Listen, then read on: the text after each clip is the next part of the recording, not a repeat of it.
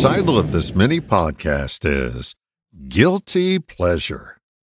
The phrase, never make the same mistake twice, is about as motivating as I was sad because I had no shoes until I met a man who had no feet. Everyone makes the same mistakes thousands of times. They are the byproduct of unproductive habits that we all own. A more effective piece of advice would be to notice your mistake while you're making it. It doesn't guarantee you won't make it again, but it increases the odds that you'll update and outgrow the pattern. Beating yourself up about your mistakes is the poorest strategy for outgrowing them. The no feet story is a guilt inducer. If guilt were a motivator of change, Catholic and Jewish girls would be the most guiltless people on the planet. What's never played out in the no feet comment is what happens five minutes later. The person with no shoes goes back to feeling sorry for themselves. Regarding mistakes, acknowledge them, apologize for them, pay the associated penalty, then get on with the business of outgrowing them. It begins with recognition. Outgrowing something is noticing there's something to outgrow. The effort that's necessary is to train yourself to notice unproductive behavior while it's happening. Reminds me of a story I've told at my seminars.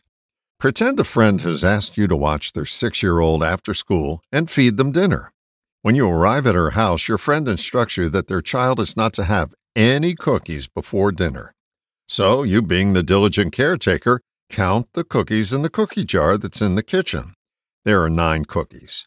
The child comes home from school and you announce the no cookies before dinner policy. The kid nods and goes off to another room and begins to play video games.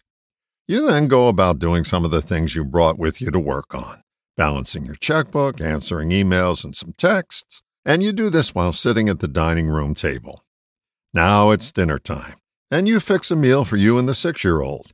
You notice that the kid just picks at the meal and hardly eats anything. They say, I'm just not hungry.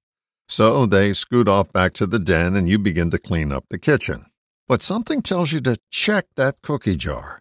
You notice there are now only five. Hmm. You immediately deduce that the kid didn't have them after dinner because you've been cleaning up in that room since dinner ended and would have seen that happen. It suddenly dawns on you that while you were working in the dining room, they snuck into the kitchen and took the cookies. Now, let me ask you how effective would it be to go into the game room and berate them for eating those cookies? Not very, right? The behavior's over with. But what would have happened if out of the corner of your eye you spotted them pilfering cookies before dinner and shouted out, Hey!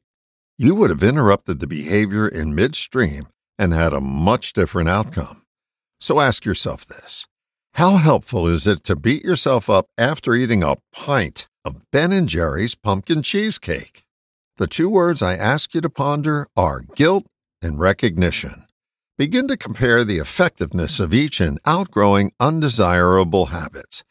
I'm pretty sure you'll recognize the hands down winner. I'd feel guilty if I didn't get you to recognize which one works better. All the best, John.